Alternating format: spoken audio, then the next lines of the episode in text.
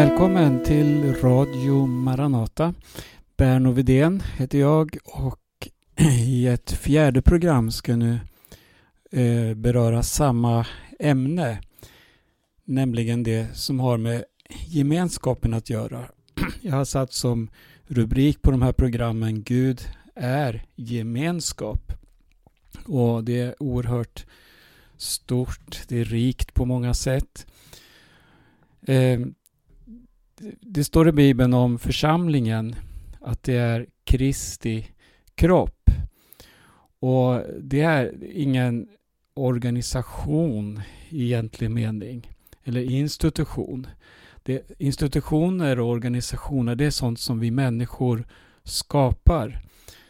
Församlingen däremot den, den eh, förklaras mera som en organisk gemenskap. Det som har med födelse att göra.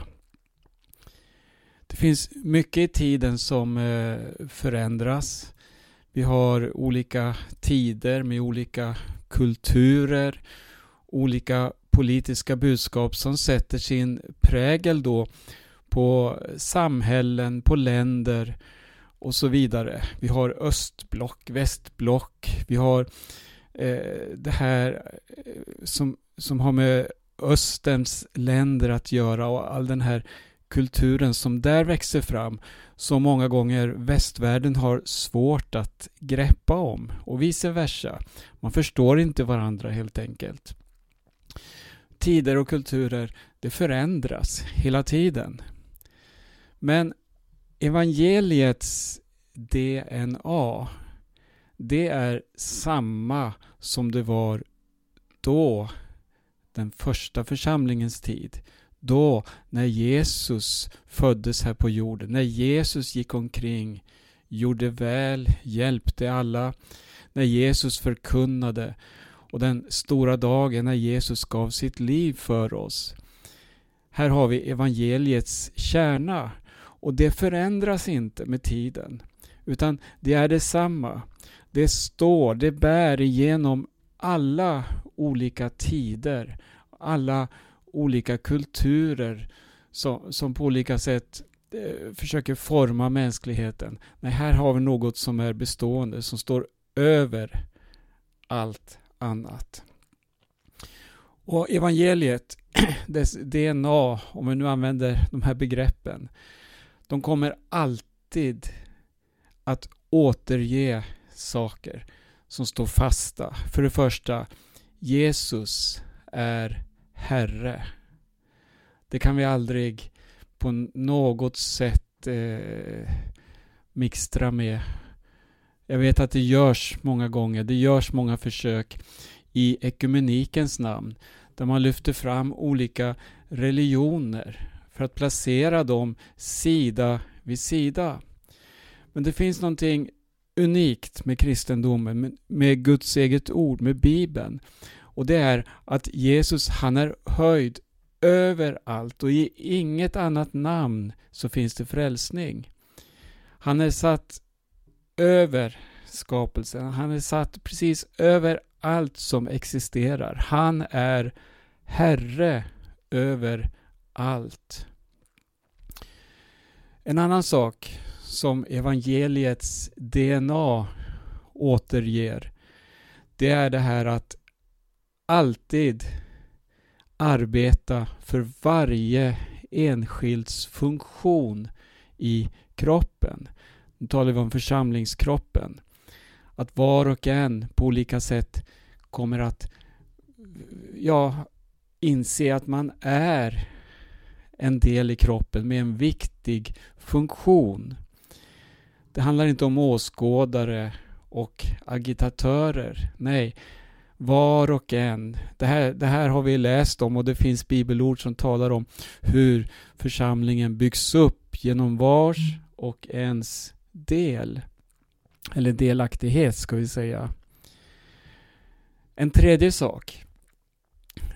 Eh, man kommer alltid att hålla sig till Nya Testamentet och ge det ett synligt uttryck på jorden. Och här har vi apostlagärningarna. Apostlagärningarna där vi läser om den urkristna församlingen, vilket uttryck det gav i staden och så sedan när vi ser hur genom missionsresorna, genom att evangeliet spreds så, så eh, gav det, det satte sin prägel hos människor. Man, man såg att det här var något annorlunda. En, ännu en sak, en fjärde sak. Evangeliet står alltid fast på den treenige Gudens gemenskap. Där har vi tagit upp också tidigare i ett program om personerna inom gudomen. Och här vill jag påminna om ett bibelord i Hesekiels första kapitel. Det här, för att församlingen, den är inte hierarkisk.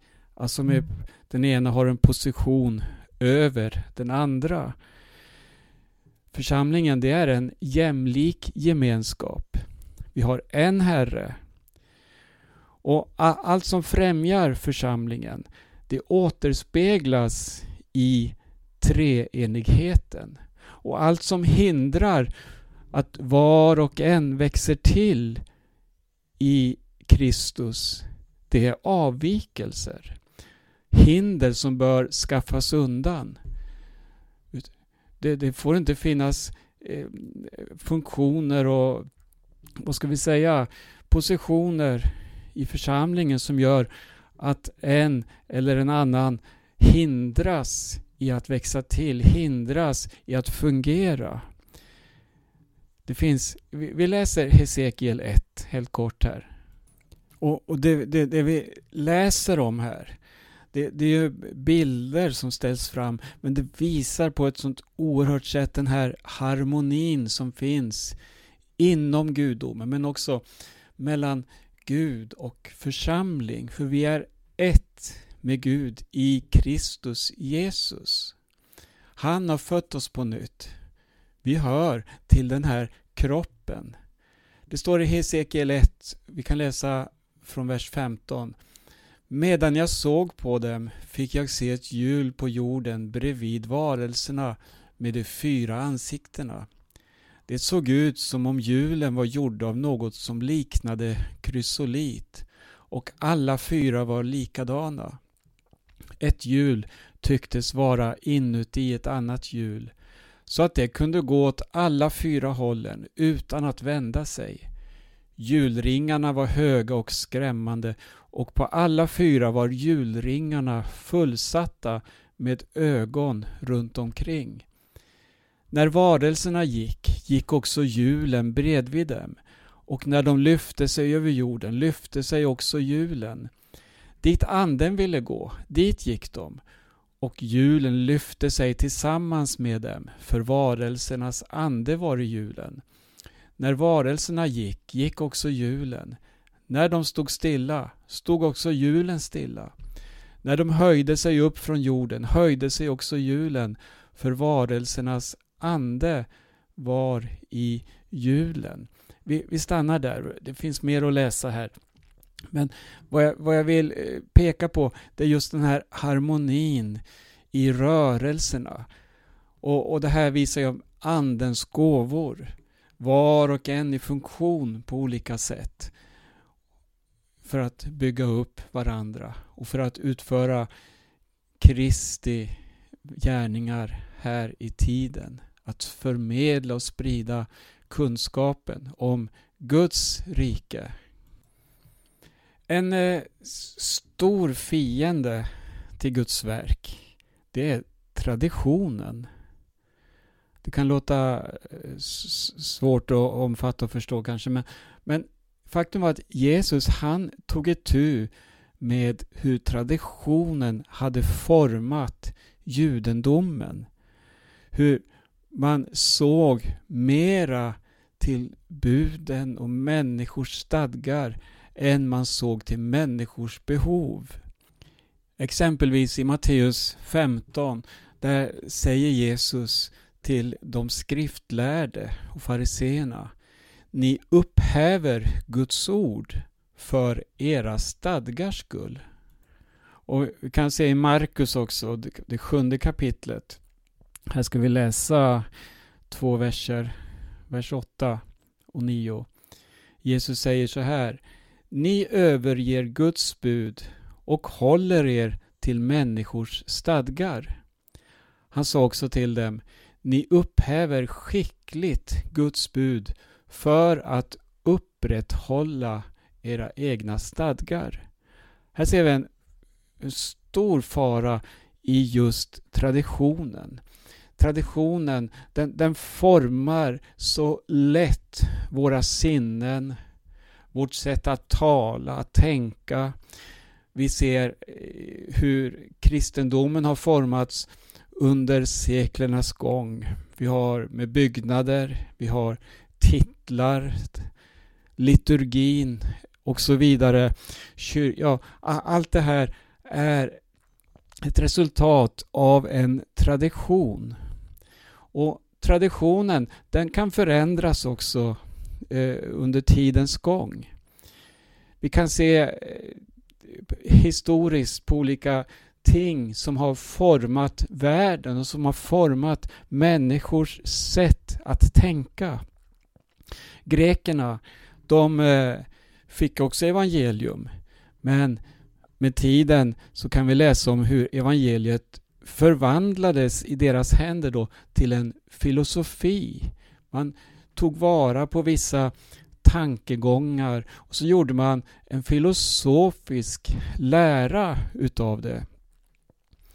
Romarriket och romarna förvandlade också evangelium och här tog man de bitar som man tyckte passade för att bygga upp sitt imperium. Man förvandlade det till en regering. Så har vi den europeiska kulturen som också förvandlade evangelium till just en kultur. Man ska ta vara på de kulturella värdena i evangeliet. Och så det här typiskt västerländska, amerikanska, där evangelium så förödande har förvandlats till en business. Där det handlar om framgång ekonomiskt och så vidare. Eh, och all, allt det här är vad människor gör av evangeliet. Men Bibeln är väldigt tydlig. Församlingen är inte kulturen som vi ser i världen. Församlingen är inte världslig filosofi. Den är inte en mänsklig regering. Eller inte heller det här som har med framgång i ekonomi att göra. Det är inte det som styr och formar församlingen. Församlingen är biologisk. Den är född vid Golgata genom vad Jesus gjorde för oss. Det är ingen organisation. Och så, vi ska läsa några bibelversar som, som eh, talar om just detta. Frågan är om vi tror på vad Guds ord säger. Och, just sanningarna i, i de här formuleringarna som kommer till oss. Och jag ska läsa Paulus undervisning här. Först i Efesierbrevet 2 här har vi ju ett kapitel som talar om att vi är frälsta av nåd och att han har gett oss detta livet. Och det står så här i vers 14. Han är vår frid, han som har gjort de två till ett och rivit skiljemuren, fiendskapen. I sin kropp har han satt lagen ur kraft med dess bud och stadgar för att i sig själv göra de båda till en enda ny människa och så skapa frid. Så skulle han försona de båda med Gud i en enda kropp genom korset där han dödade fiendskapen. Det här kan ingen människa organisera. Det här kan ingen kultur ta tillvara på och försöka eh, ge en, eh, en förskönad bild. Nej, det här, det här är något som är bestående och som aldrig förändras. Vi är skapade i Kristus Jesus till en enda ny människa. Man kan uttrycka det så här också som Paulus skriver till Galaterna. Vi kan läsa i tredje kapitlet. Galaterbrevet är ett väldigt lärorikt brev där Paulus tar upp det här som har med tradition att göra och vilken makt traditionen har. Det här att bli frälst på grund av gärningar, att följa och hålla eh, den judiska lagen och alla dess eh, delar så att säga. Han varnar för det som ett avfall. Så här står det i kapitel 3, vers 26. Alla är ni Guds barn genom tron på Kristus Jesus. Alla ni som blivit döpta till Kristus har iklätt er Kristus. Här är inte jude eller grek, slav eller fri, man och kvinna. Alla är ni ett i Kristus Jesus. Vilka ord du! I Kolosserbrevet ska vi läsa något också. Eh, här tar Paulus upp det som har med omskärelse att göra, som var en viktig del i det judiska livet. Det, det, det här med omskärelse är ju så omtalat i Gamla Testamentet, men, men eh, i, i och med Jesus så står det om en annan omskärelse. Och så här skriver han till kolosserna i kapitel 3, vers 11. Här är ingen längre grek eller jude, omskuren eller oomskuren, barbar, skyt, slav eller fri, utan Kristus är allt och i alla. Och så ett bibelord till i Andra Korintierbrevet 5. Här läser vi från vers 17 då. Om någon är i Kristus är han alltså en ny skapelse. Det gamla är förbi, något nytt har kommit. Ja, när vi läser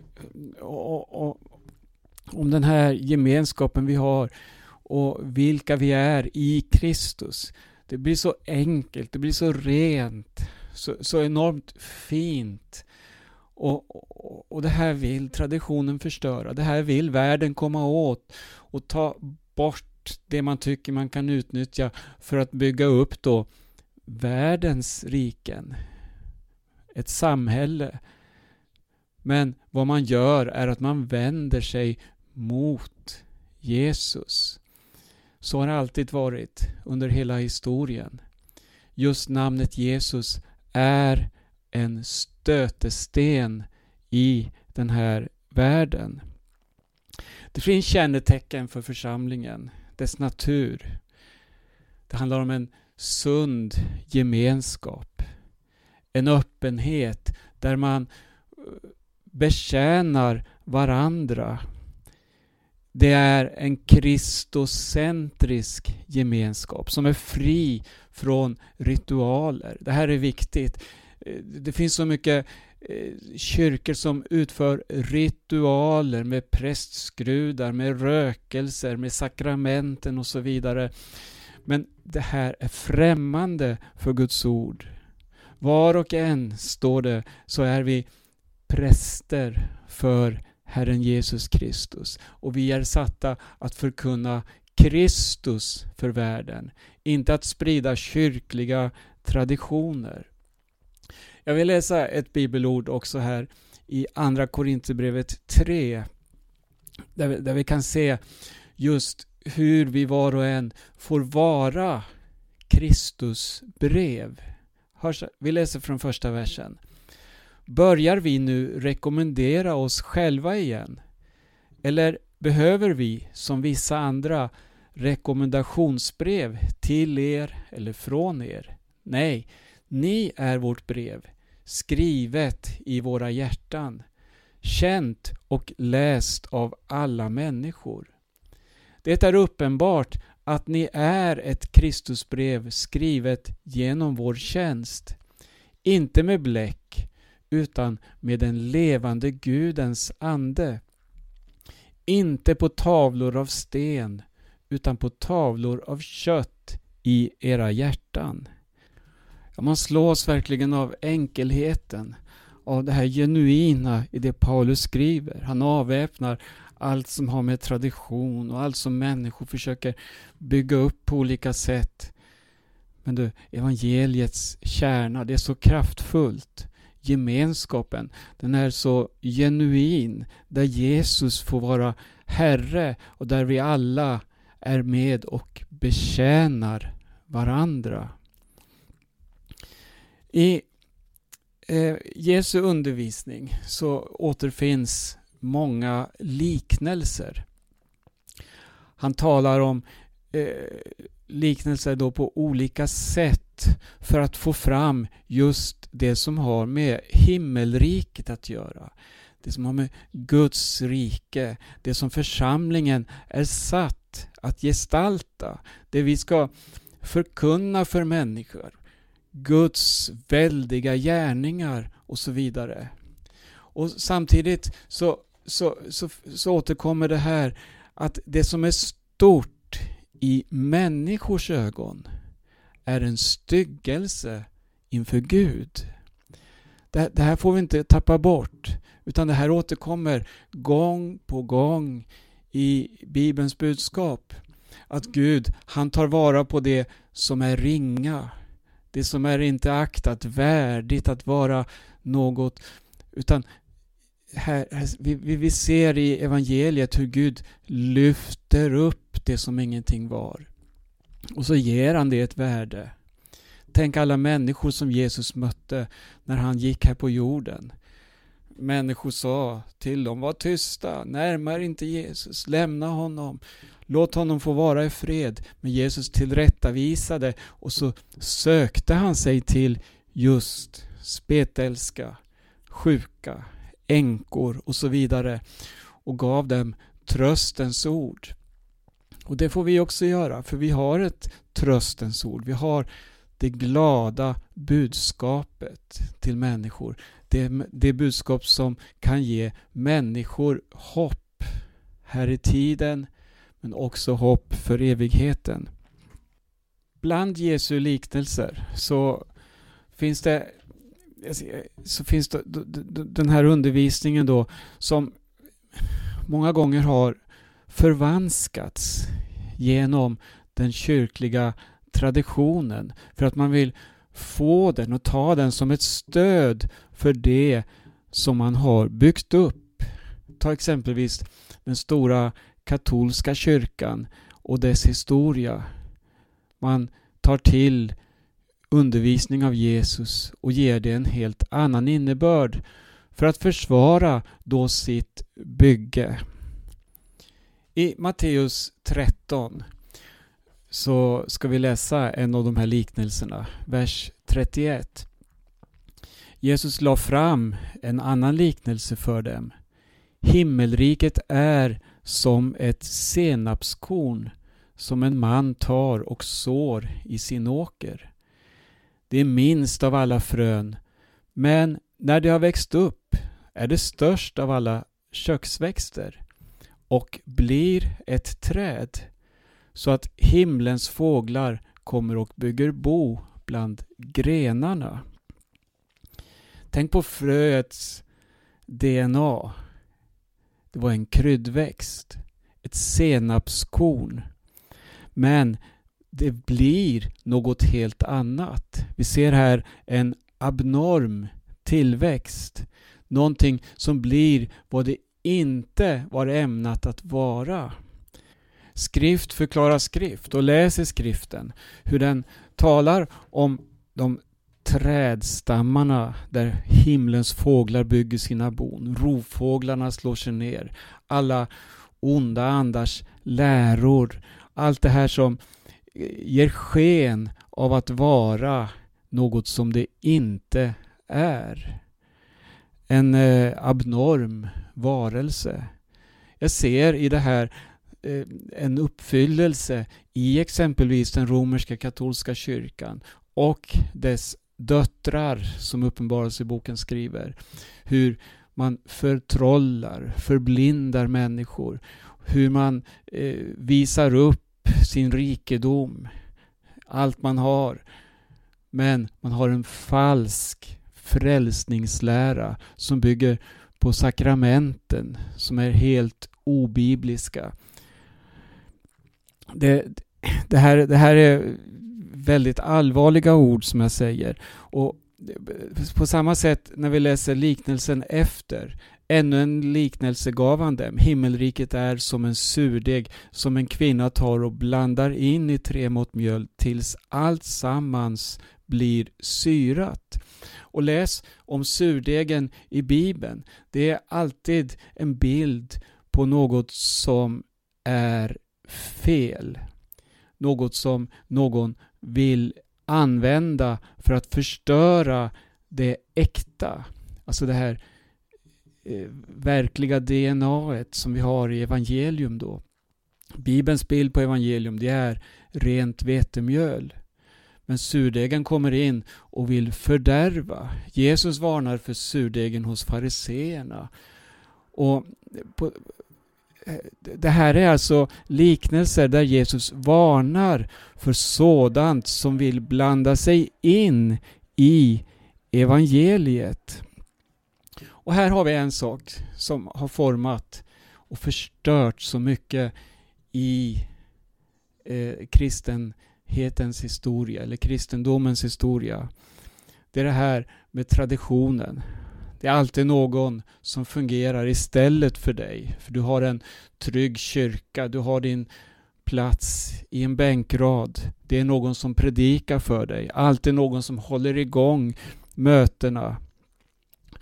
Ja, idag är det omöjligt att ens tänka sig att leva utan att gå till kyrkan söndag förmiddag. Det är en tradition som finns.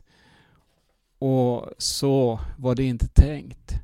Så kan vi inte läsa om i de äkta skrifternas alltså och ur Bibelns undervisning. Nej, där står det att man var samlade i hemmen.